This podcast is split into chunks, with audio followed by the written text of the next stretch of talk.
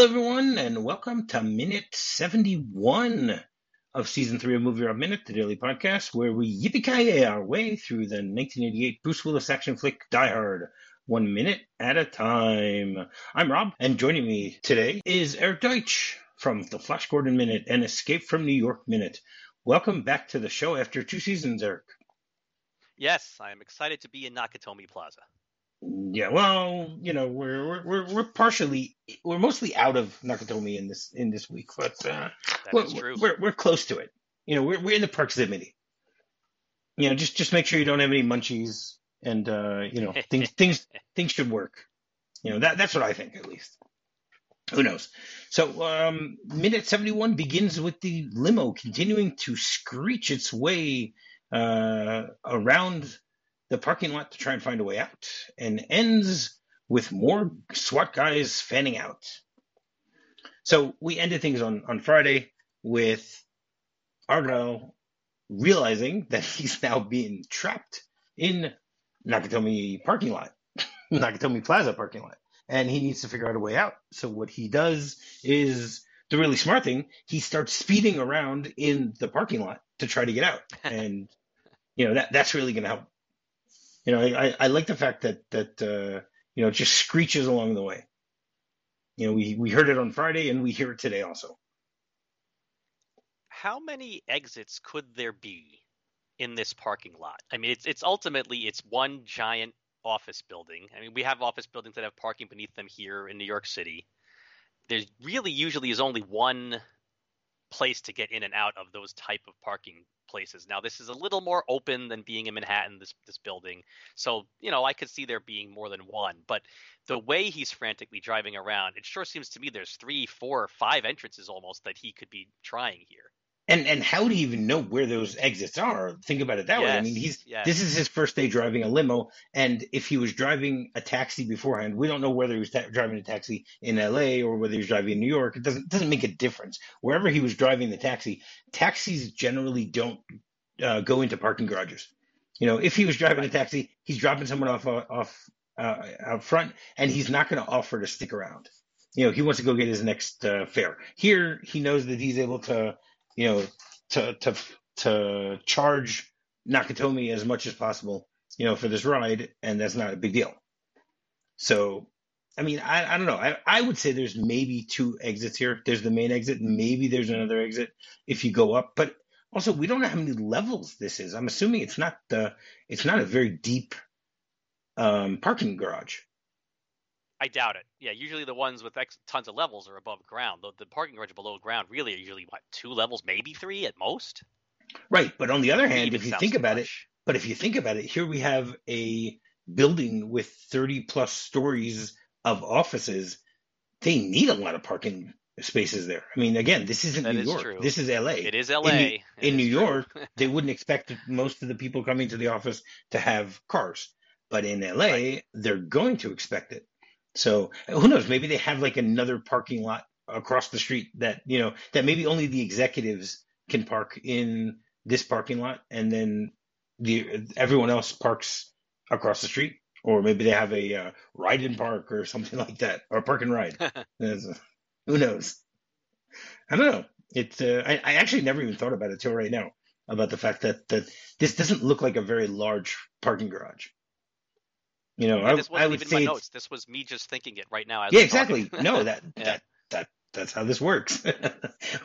we we do go off the page quite often. you know, thank, thankfully our minds are working uh, along with uh, you know all of our computer searching beforehand. You know, so that way, I mean, I would say that this maybe they maybe have two or three levels here. That would that would be my guess about the whole thing. I mean, I was I was also thinking about like at what speed is he driving that limo? You know, in order to frantically try and get out. I mean, obviously, there's no way of really gauging that, but you know, the I mean, he what is this? It's a Lincoln Town Car limo, I think, or something like that. But you know, also this- yeah. the screeching. what- Do you think the screeching is because it it needs to have its its brakes fixed? I, I I think he's just going that fast on hairpin turns, trying to desperately get out of that lot. Mm, yeah, that's probably true. Also, yeah, no, it's just uh, you know, and and I love how he, he like reaches the, the the exit where the the gate which came down you know, like weeks ago when we saw it, and there's also you know they have the that that little pole that that uh, you know obstructs the the exit that you know if you're if you're a big enough car it's not really going to make a difference which we'll find out later on obviously with uh, with the limo. But at this point you know those you know just having the uh, the pole go up and down you know that's, that's the same type of thing that you usually have at like railroad crossings and stuff like that you know I, I think it's more just a reminder that you shouldn't be going as opposed to you know we're really here to try and stop you yeah, well, especially if it's a we don't know if this is a pay as you come in or pay as you go out type of lot, also potentially. My, my assumption is this isn't a pay lot. This is this is for the employees. So I, I don't think it's a pay lot. And that that pole shouldn't even be there then if it's if it's not a paid lot. Probably not. You know? That's that's probably true. I, I didn't even, I didn't think about that from that perspective. That's true. Um, I mean, if you look at the pole, is there is it, you know what? There's like a black box right next to the pole. Maybe it is a pay thing. Wow. I, I, I mean, it that, makes me, it makes like me wonder. kind of thing you stick a pay card in or something. Yeah, yeah. Maybe, maybe you have to like stick your employee card in there or something like that. Oh Cause, I also think about it from the perspective that you know this is 34 years ago. Did they really have, you know, you know, was the the technology that advanced? I mean, obviously they don't have what we have now, where it can read your license plate and stuff like that. But you know, it's still you still could use a card, but there there is a black box there, which I, I think you're right. But the truth is that black box is on the wrong side, unless this is the entrance. Right, right. I mean, Right, he's, maybe he's- he's so desperate to get out. He might. Who knows if he's at an entrance or exit lane right now? Anyway, he's just trying to find a way out. That's true. That that would def- definitely be an, an entrance because of the side that it's on. Because like right now, it would be on the passenger side, so it has to be that someone Yes. coming in. Wait, and, and and the limo moves too fast for us to be able to see if there's something on the other side. Yep. You know, to let you out. Yeah, no, I can't. Even when scrubbing back and forth, I can't. I can't see it. It's too blurry. Also, to your point about how we don't know what the technology was back in the mid 80s for this parking, but remember, this is an advanced new building. I mean, we've got touch screens that allow you to know where to go to see the person in the office you're visiting, which, of course, back then was a huge deal. And to find your zipper. yes. So that, that that is true. You're you're right. And and there's also the idea that you know they, in order to lock the front door, they have that that you know the the key card to lock the front door. That also says something about the technology that they had then. Wow. Okay. Hmm. The technological advances of the Nakatomi Corporation, which we still have absolutely no idea what they do, besides besides launder uh, bearer bonds. You know that. that so don't know. And then we get a shot of of Argyle in the in in the limo, and he he looks behind him in order to back up. Now he actually sticks his head out of the window in order to back up. Have you ever backed up by sticking your head out the window as opposed to just using? You know, I, I that that that's what the rear view mirrors are for. yep. I mean, I, I'm I'm a firm believer of using, you know, all three mirrors when when I'm uh, backing up or whatever. And when and when when my uh, you know 18 year old son was learning to drive, I taught him to do it that way also. And whenever he would try and use the the the, the camera, you know, in in the car, I would always uh, cover it up, you know, because I want him to to know how to do it. Because I want him, I wanted him to learn how to do it if he like doesn't that. have a camera. I'm taking that for when I have to teach my kids to drive. Yeah, well, it makes sense. There's certain things you need to know how to do without technology. The Yeah. te- I'm not saying that technology is bad. Technology is, is great. It's great that you have that, that you can look back and see it and that it beeps and all those things. But what if you're in a car that doesn't have that or it doesn't work Mhm. or whatever the case is? You want to be able to, to, to, to back up without it. You know, so uh, there, there you go. A tip for everyone uh, who, who is, is teaching their children how to uh, drive. Who would have thought you'd get that on the, on the Die Hard uh, minute by minute uh, podcast? So it, it's just great watching the way that he's uh, driving, and then then we, we get a shot of a whole bunch of the, the SWAT guys who start to begin their assault, and we can actually count uh, twelve members. Now the funniest thing is is that a lot of these guys look like they're really out of shape. You know, they they do not look like they are the the fittest of the fit to be uh, you know running up this this small little hill. So I, I don't know. It's just it's just pretty funny looking at them as they they go through. There's like one guy who really looks like he's huffing and puffing along the way. well, it is nighttime. Who knows? You know, there's second shifters maybe. It could be. It could be. Now, did you see the the, the sign that that's on like I don't even know what it is. Um, maybe just a construction beam as they're running by it. It it says not hiring, which doesn't make any sense. To have that in the middle of this this area that they've decided to, you know, to the staging area. You know, the staging area is is I guess part of like where the the construction, uh, all the construction units were are kept and stuff like that because you know the building is under construction. But why would they have a sign there saying not hiring? Is that maybe you think that's maybe like the the front office or something like that, and this way to stop people from trying to come in? Well, I uh, I used to be in. Uh, I wasn't a construction worker, but I spent a few years working in the construction industry, and there were some times that people would literally just come off the street and go to the construction office and say, "Do you guys have any jobs?" So they could conceivably have that as a way of saying, you know, you can't just walk off the street and get a construction job on this project. Nah. Okay.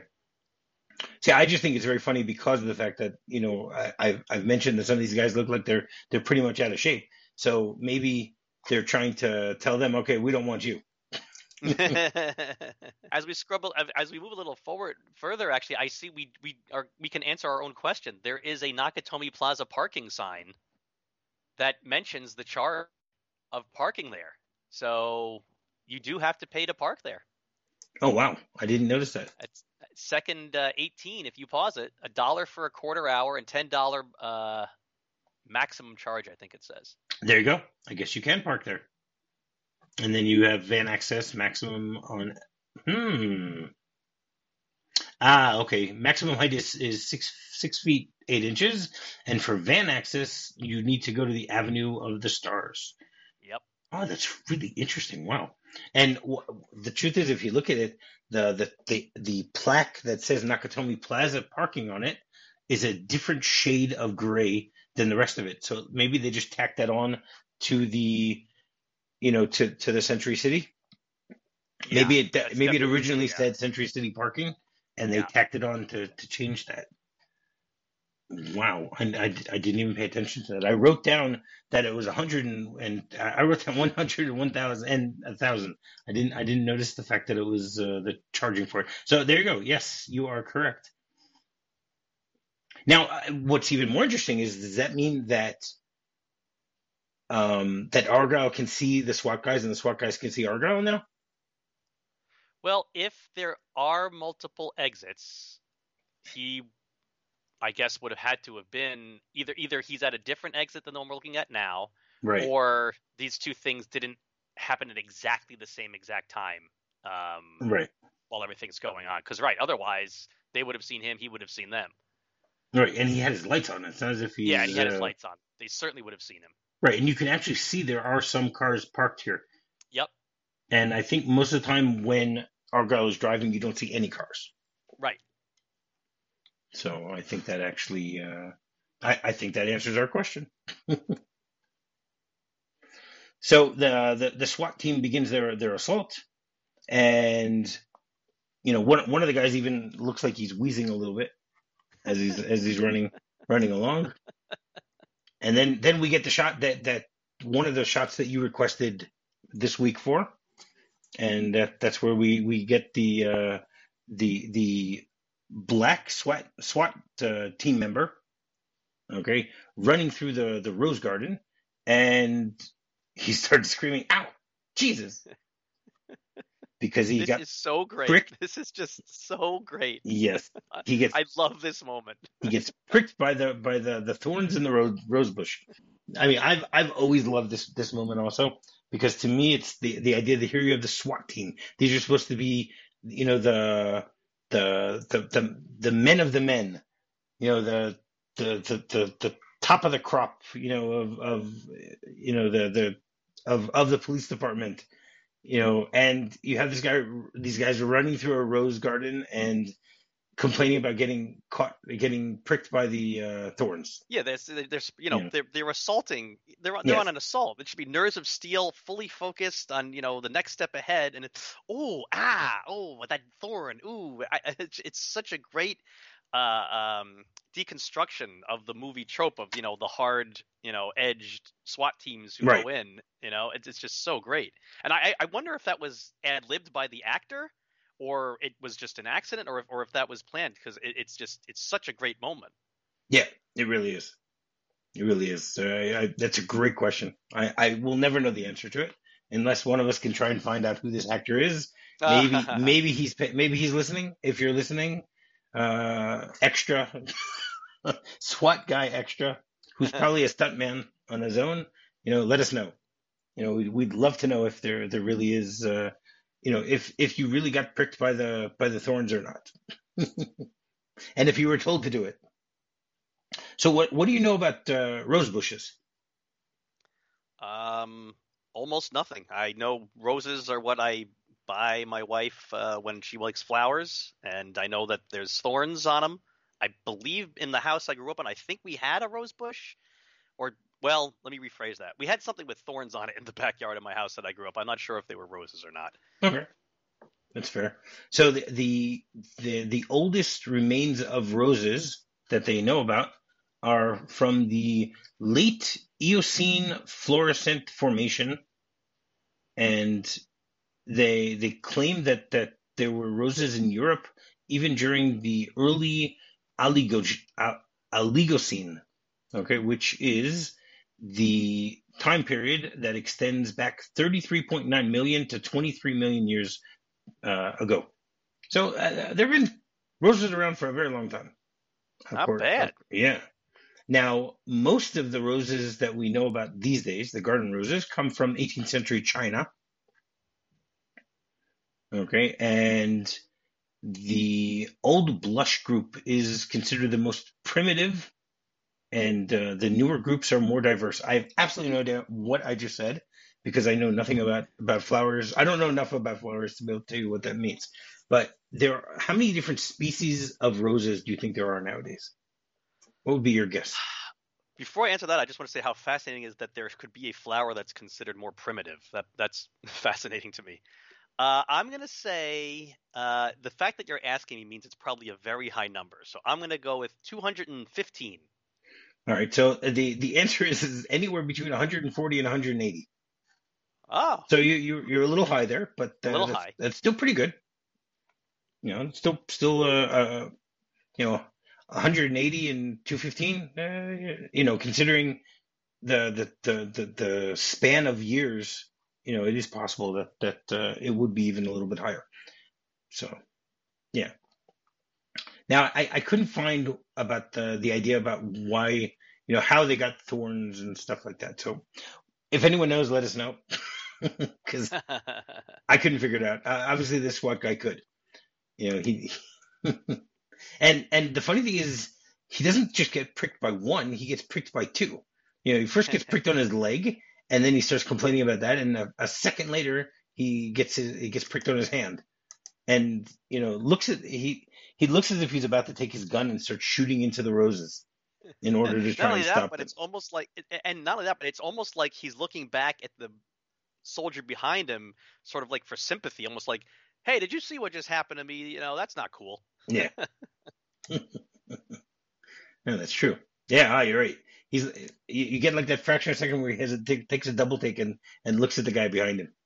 Yeah, or like you know he's embarrassed and he hopes he didn't see that he got caught on the thorn. Uh, that could be also. Yeah. And then the, the shot changes, and we get uh, Eddie and Uli uh, in the lobby.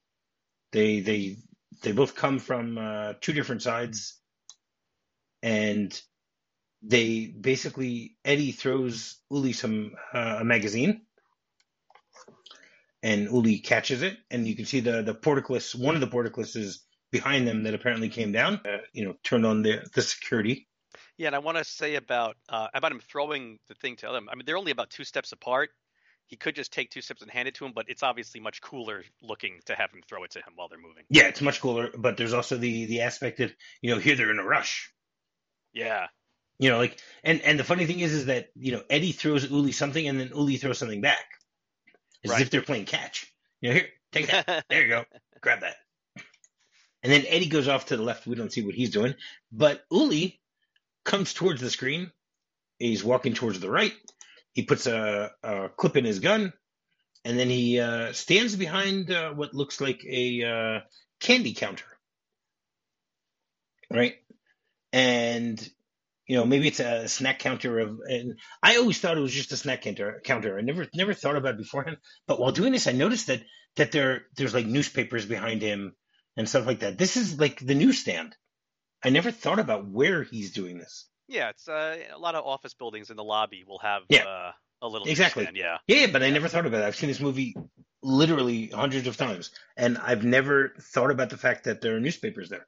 I obviously I've seen all of the different uh, things that we're, we're about to be talking about, but you know, and I also never noticed that there was a, a, a payphone behind him also, which seems very much out of place there. It's not a good location because if you have to talk on that phone, you're basically getting in the way of the person that's going to be working that counter and anyone that's trying to get in there to get a newspaper. Correct. Correct. I, I- don't know why they would put that there. You know, I don't I don't know who would try and call like maybe it's a, a black courtesy phone. You know, paging Mr. Nah, that's, that's Takagi. definitely a payphone. That's definitely a payphone. no, I know, I know, I know. Yeah, that's definitely a payphone. Um, a very strange place. And then we, we can see the the row of of goodies that are sitting inside of this uh, candy counter. Right. So I I was able to count uh, eight different things here. Okay. I got uh, I got ten. Ooh. All right. Um, um, um, we'll definitely that that's great. So we'll we'll, we'll go one by one. We'll go uh, right to left. So uh, we'll start with raisinets, right? So what do, what do you know about raisinets? Do you know when I, they were? I I like raisins, but I don't like raisinets. But then again, I'm not a big chocolate guy, so Okay. Did did you um are you familiar with um with with raisin? I mean, have you had raisinets? I at some point in my life I definitely tried them because I, I I feel like I know what they taste like, and I know I did not like them. Okay, that's fair. I mean, I'm I'm also not a chocolate person. Uh, I, I people think that, that there's something wrong with me that I don't like chocolate. Yeah, I get the same thing. Yeah. Um, and I, I really don't like chocolate. I there's very few chocolate things that that I even enjoy. And most of the time, it just uh, disgusts me. Which again doesn't people don't understand what's wrong with me with, when it comes to that.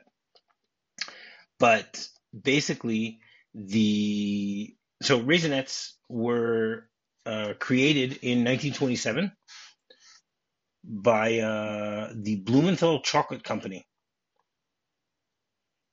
Okay, which uh, uh, basically what it is is, milk chocolate covered uh, raisins, right? So in do you, do you know what it's called in Australia? I do not. They're called sultanas instead of raisinets. I, I don't know why. I, I, I don't know what a sultana is. I wasn't able to figure that out, but uh, that's what they were called. Now the the company that that that currently owns uh, the rights to raisinets, which is uh, called uh, Ferrara. Okay, at a certain point, it was also Nes- Nestle that was part of it. They they also offered at some point uh, chocolate covered dried cranberries and dried cherries, but those those didn't really work very well. So they uh, they they didn't continue those. Yeah, I, I know chocolate covered cherries are very popular, but usually it's the kind that has like that kind of fluid in there with them. They're not Yeah. usually dry, but the popular kind. Right, exactly. So you you have the chocolate covered peanut, and basically, uh, quite often you you also find chocolate covered almonds, chocolate covered macadamia nuts, and uh, you know sometimes they would put together chocolate covered peanuts and raisins, you know, in the same packet in order to, I guess you could say, mix and match, that type of thing. So that that that's that's what we have for raisinets. The next thing is uh, Planters uh, peanuts. So what what do you, what do you know about the Planters peanuts uh, company? I'm I'm I'm a big fan of Planters peanuts. I've been eating them my whole life. Uh, I once met Mr. Peanut. I have a picture of myself with Mr. Peanut.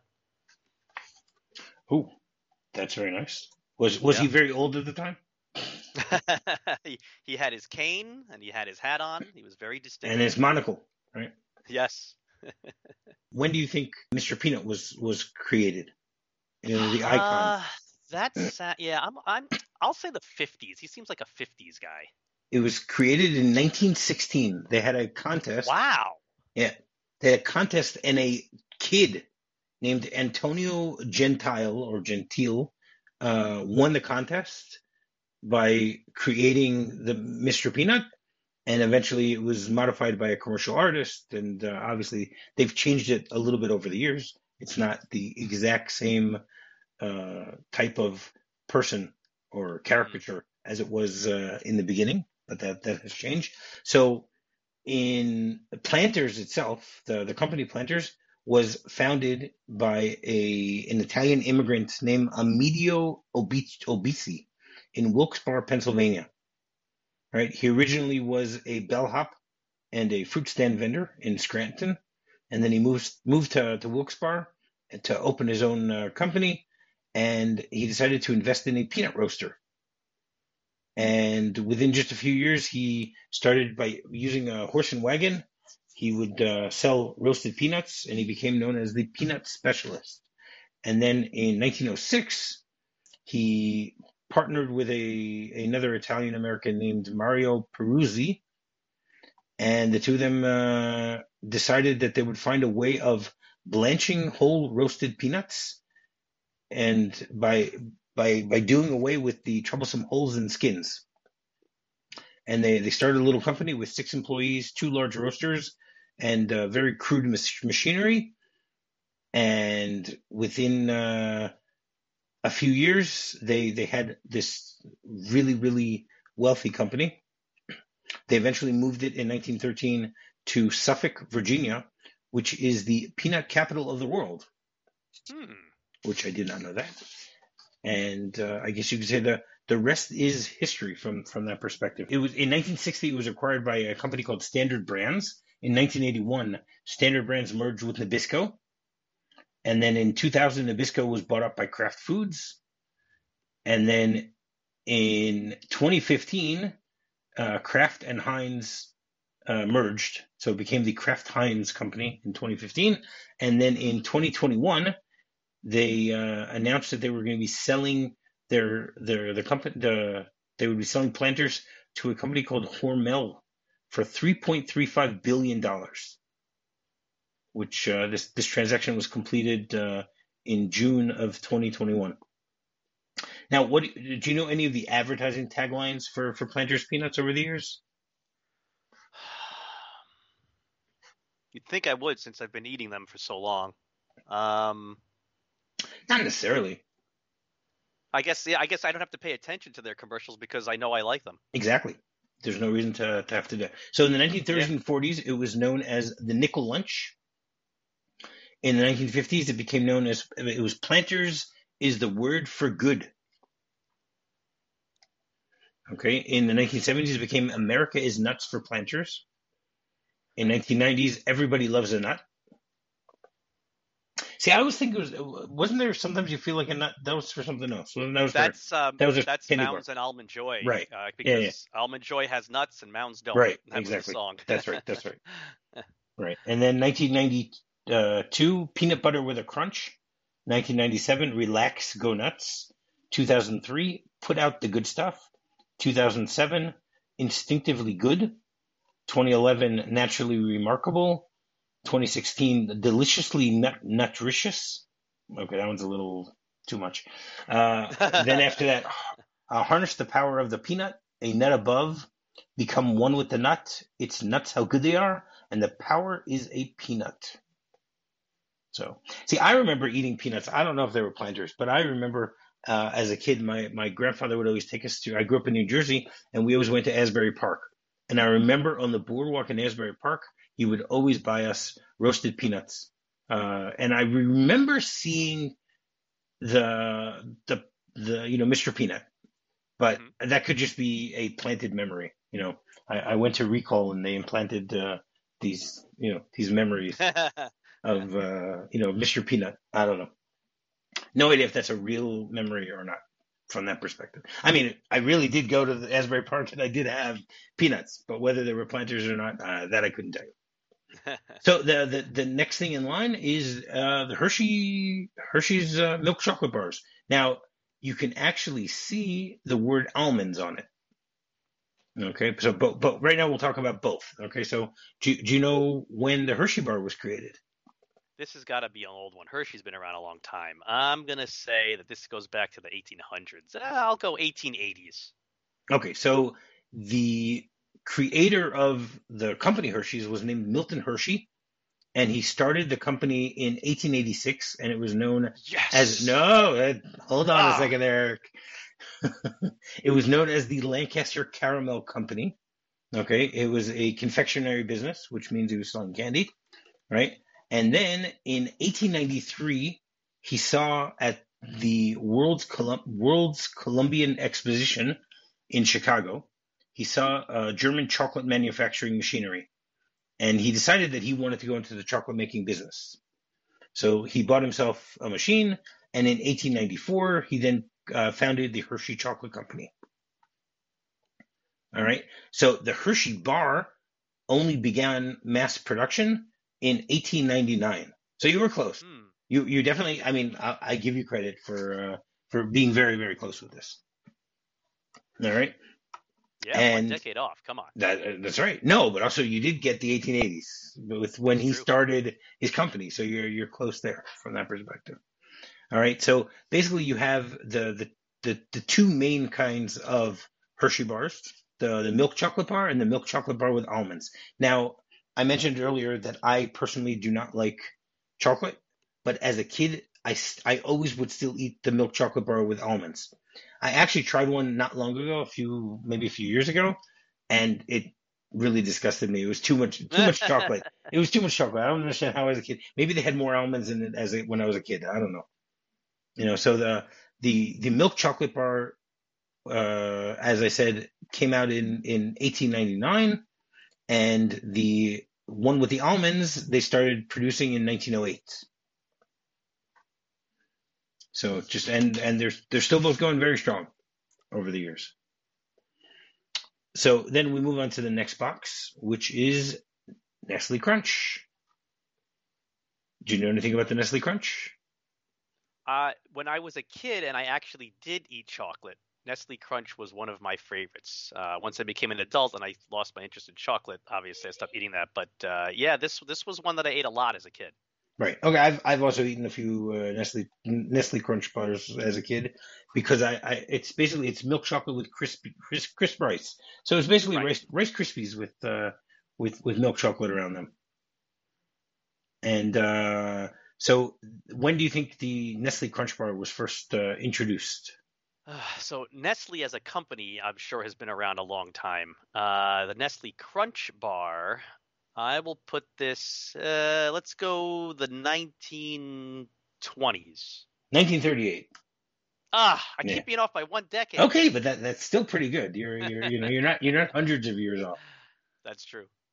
You know, so uh, so basically what what uh, they have there it's, it was in in England they started calling it the daily the dairy crunch. And then uh, in the 1990s they decided to uh, rebrand rebrand it as Nestle Crunch so that it's the same thing that that everyone else gets.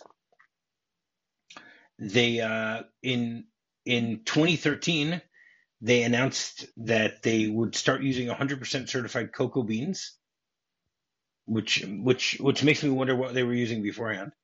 If if they're announcing that now they're going to use 100 percent, you know, uh, yeah, and uh, it was uh, in in 2018 they actually uh, announced that they were selling their American rights to everything to uh, Ferrero SPA, which is what we, we mentioned earlier with uh, the Raisinets. You know that that Ferrero was uh, they they sold it for six point nine billion dollars, and therefore, and candy. yeah, seriously, and Ferrero then turned everything into you know into, into their own brands. They just added instead of it being Nestle, it's now Ferrero candy. You know. Um, and basically, the sale was rumored to be because of the low growth in the mainstream chocolate market due to newer competitors such as Kinder and the increased variety of snacks, making it challenging for mainstream chocolate bars like the Crunch. And uh, what they basically sold to Ferrero were the Crunch Bar, the Butterfinger, Nerds, Laffy Taffy. They used to sell them uh, wrapped in a bar of aluminum foil.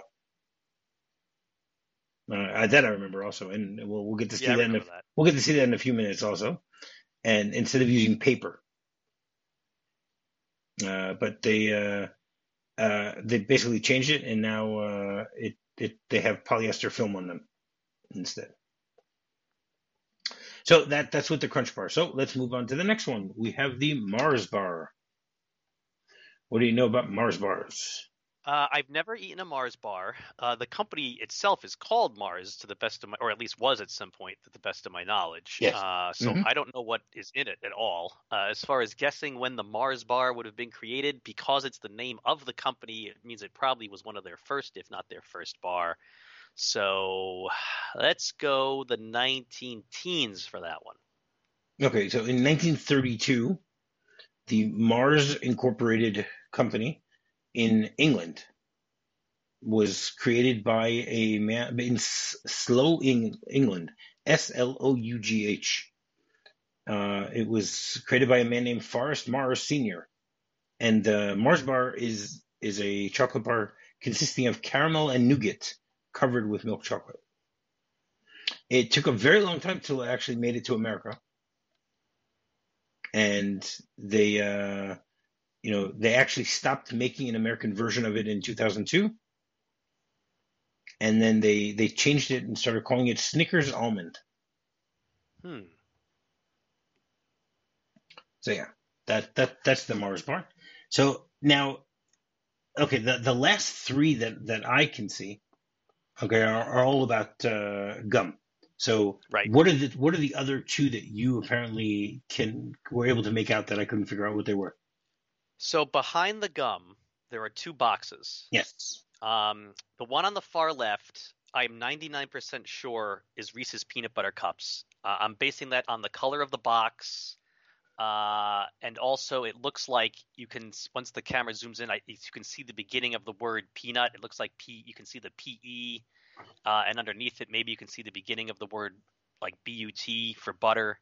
Uh, and since Reese's is like one of the few types of chocolate I like, I'm I'm fairly confident that that is either a knockoff or Reese's peanut butter cups itself. Um, next to that is a box that's got like a red red and white stripes on it. Um, it looks like it says something chewables. I couldn't quite make anything else out, but it's clear. But you know, uh, maybe some kind of like chewy type of like a Charleston Chew type of thing or something like that. Oh wow. Okay, no. So the other one I, I can't figure out, but uh, about the Reese's peanut butter cups, I I I think you you may be right there. It could be that might be Reese's Pieces, Could be know. Reese's Pieces. Yep. right? So uh, when do you think Reese's peanut butter cups were were were created? Oh, see, I should know this because everyone who knows me knows this is like the one kind of chocolate I like. Uh, let's see. Uh, boy, lately everything's been in the 30s, huh? So let's just let's go back to the 1930s again. All right, very close to 1928, Ah, November 15th, 1928, by H. B. Reese, who was a former dairy farmer and was a shipping foreman for Milton Hershey. He left his job at Hershey to start his own candy business. hmm. Okay. Um, and Reese's is now part of Hershey's. So it actually makes more than $2 billion in annual sales for the Hershey Company. Wow. And it's Reese's Peanut Butter Cups are the number one on the list of top selling candy brands. I think I'm responsible for about a third of that. Uh, that's pretty impressive. You seem to, uh, yeah, I, I still remember all the commercials with the, you know, your, your, your, your chocolate is in my peanut butter and your peanut butter is in my chocolate. sure. you know those things so yeah that that that really works um yeah so uh, so uh, we got nine out of ten that's pretty good Yeah. You know, okay, so now we're we're left with three three left that are that are three different types of gum. Um, all three of them are from the Wrigley Company. I remember them very well from from growing up in the '80s. That we would have all three of these. Do, I, I don't know if they. I'm assuming they still make all three of them. They're. I don't think they're as popular as they were back then. For some reason, I, I could be wrong. But uh, so the first one you get is the green one, which is double mint. Okay. Do you know what uh, what what the flavor of double mint is? Isn't it spearmint type of gut, right? Spearmint flavor? Peppermint. Peppermint, okay. Right. It is called double strength peppermint flavored. And what year do you think that they uh, launched the uh, advertising campaign for double mint when they started it? When they started making it? Uh, now I'm wondering if you're uh, if there's a pun there that you focused on the word doublemint there. Uh, so something double, uh, 1900 because there's a double zero in it. No, sorry, I didn't mean I didn't mean I that at all. So it was 1914. Uh, 1914. all right, But but again. I mean, what they did with with with their advertising over the years was they would have identical twins. right, right. You know, beginning in 1939, they they started having advertisements with with different twins.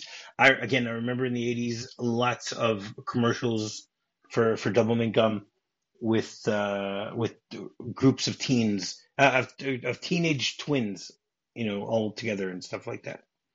Um, I mean, I found a list of all the different main models they used, but I don't think it makes a difference. The only the only one that I found of any interest was that uh, two of them from the 1980s were Jean and Elizabeth Sagal, who were the sisters of Katey Sagal from Married with Children, and they actually tried making their own sitcom called Double Trouble in 1984, which I, I think I actually even remember that that sitcom. Uh, I don't remember much about it, uh, but it, it didn't really work very well uh, along the the, way. the doublemint ad campaign was big enough that it got a reference in Spaceballs. That is correct. That is correct. They they had uh, um, Denise and Diane Gallup who spoofed those roles in uh, in the Mel Brooks film uh, Spaceballs. You are correct. So then we move on to the the yellow gum known as Juicy Fruit. Now I, I'm I'm I, I want to go back to Double Mint. I remember all of those commercials, and I know that all three of these brands had like had songs to them. I can't remember the the the song for Double Mint. You know, I remember it was "Double Your Pleasure" with Double Gum. That I, that Right. that slogan I remember, but I don't remember the song itself. I'll have to look it up and I'll uh, you know put it. I'll I'll, I'll uh, you know put it in in the uh, in the group so that people can see it. You know, once I uh, you know when when this F, when you're listening to this episode, you should see those already also.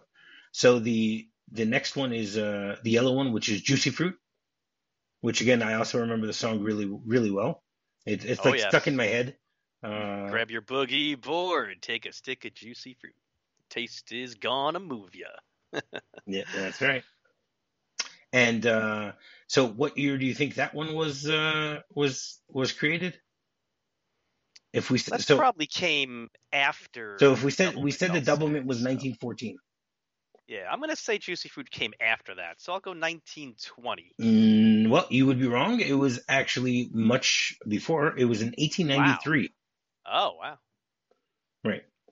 And apparently, in uh, th- they say that 99% of Americans are familiar with the with with the name brand of Juicy Fruit, and that in 2002 they sold 153 million units of Hmm. Juicy Fruit uh, gum. Now, do you know what the flavor is? I should because I'm not. A, I haven't been a gum chewer since in a many, many, many years. But when I was, juicy fruit was the gum that I chewed uh, for the most part, and it was just sort of like fruit punchy kind of to me. I don't know. I could never like identify the specific fruit though. Yeah, and I, I had the same same same issue. I mean, as a kid, I, I loved both Juicy Fruit and uh, Double Mint. Those were the two that I would always. Uh, I remember also you'd have like the, the the long pieces of gum, and they would like uh, fold up as you put them into your mouth. yeah, yeah. You know that type of thing. And so the the uh, they claim that it is a mixture of banana and pineapple. Hmm. and some people stayed. Which is funny because I don't like bananas or pineapple. There you go. I loved that gum. There That's you go. fascinating. Yeah, and they say that it resembles something known as jackfruit, which I don't know what that really is. Mm, I don't know what that is either. And there there are rumors that that uh, that peach is also a crucial flavor that they have in there, meaning meaning that they basically throw in a whole bunch of different uh, you know Yeah. artificial artificial uh, fruit flavors into this.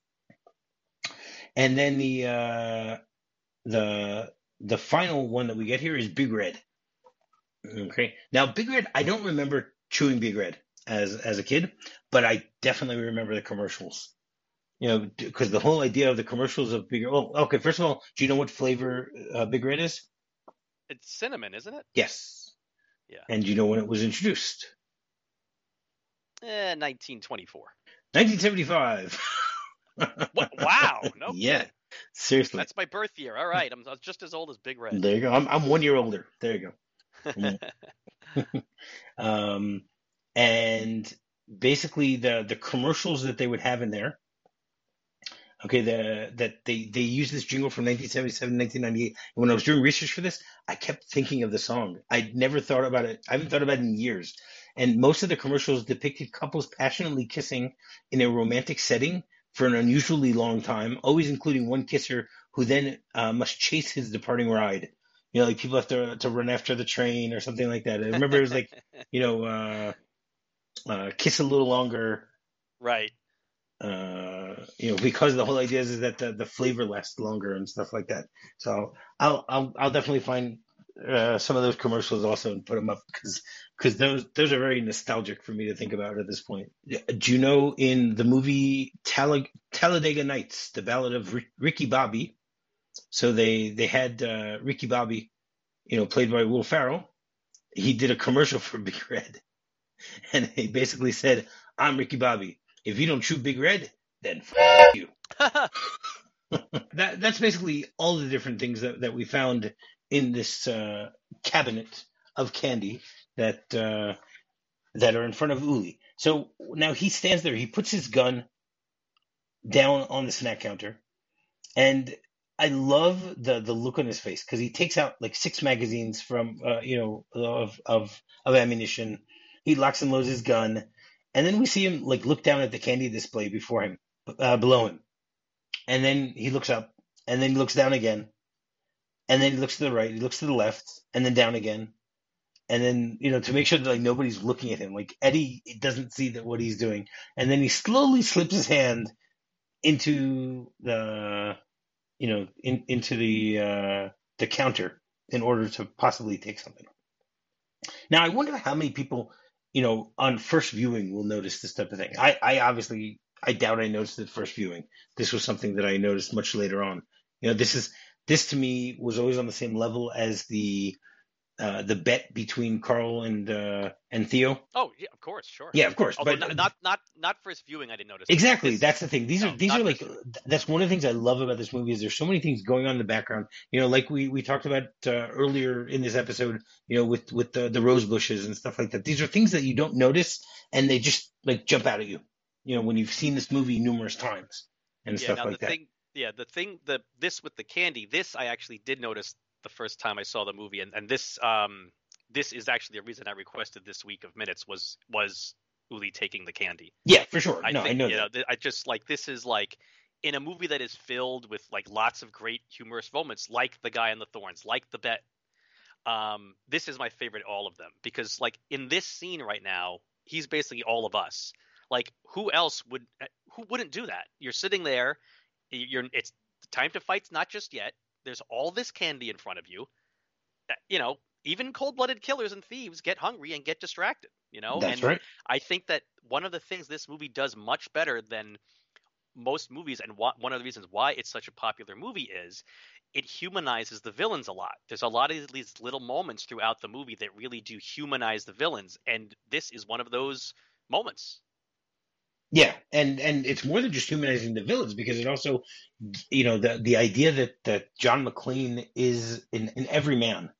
You know, he's he's not like a pumped up. He's not a pumped up action hero. At least not in this movie. Later on, in, in some of the subsequent movies, that he gets more like that. But but in this movie, he he can be any of us, or we can be him. You know that type of thing.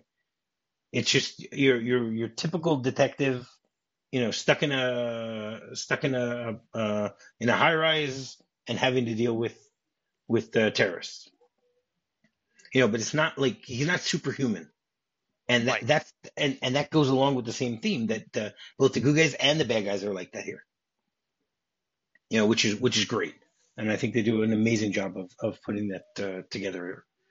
But uh, so at this point, we, we get another shot of the limo, and we we finally see that it screeches to a halt, completely in the middle of the parking lot. You know, like he just he's given up. he's he's had enough. He's not not able to to to to deal at all with the fact that he's you know got nowhere to go, and it just stops right in the middle. And at this point, we once again get to see uh, outside the the SWAT guys. You know, we we see them getting into position, and as they're about to get into position, that's when the minute ends. So, I mean, there isn't that much that happens in this minute, but obviously we had a lot to talk about. So, is there anything else you want to say about this minute before we get into the the script? uh, just one. Um, adding to the humor of the scene of him looking up and down and, and making sure no one's watching him with the taking the candy bar. The music changes and has this great little funny little musical cue. Yeah.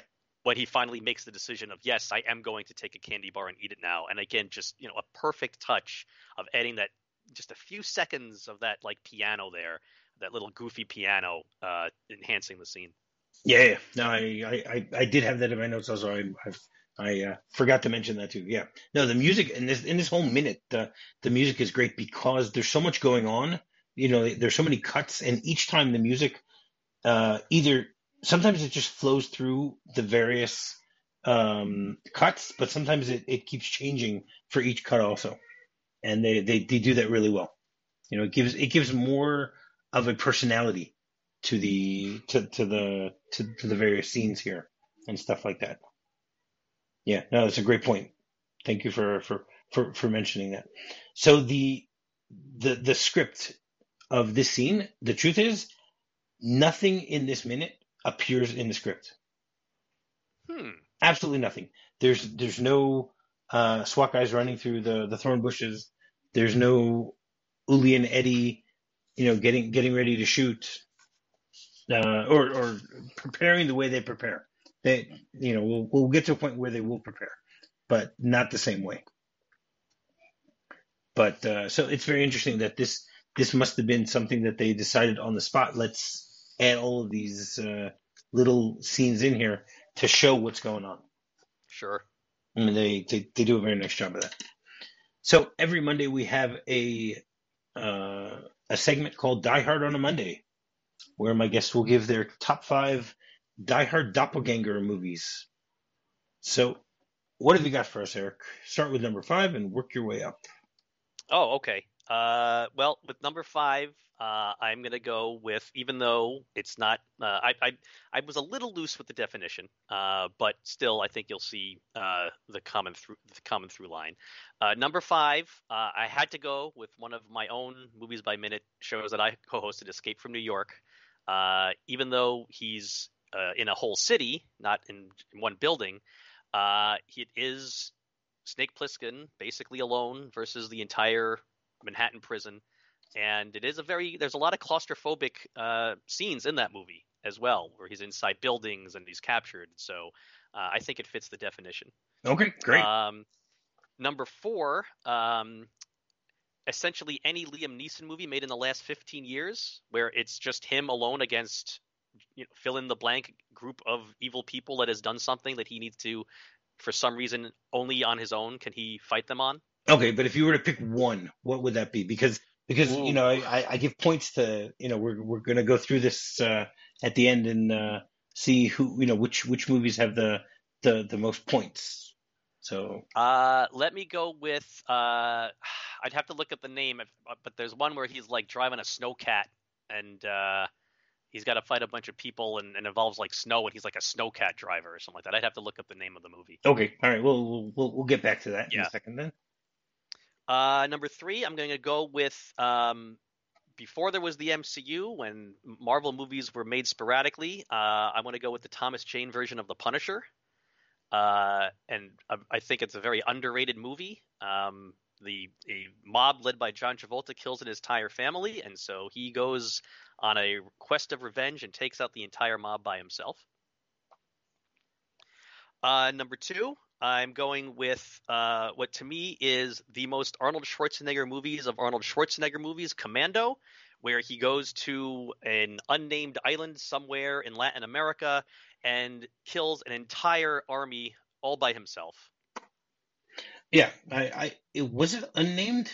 Wasn't it Valverde? Or maybe it was uh, Valverde. That's right. I'm sorry. Yeah, or, I, right. I, should have said fictional, fictional uh, Latin American yes. island. Yes. That's what I should have said. Yes. yes.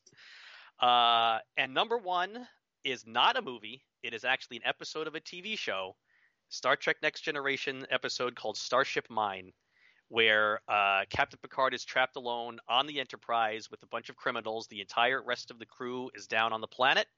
And one by one, Captain Picard has to take out the villains until the very end on his own.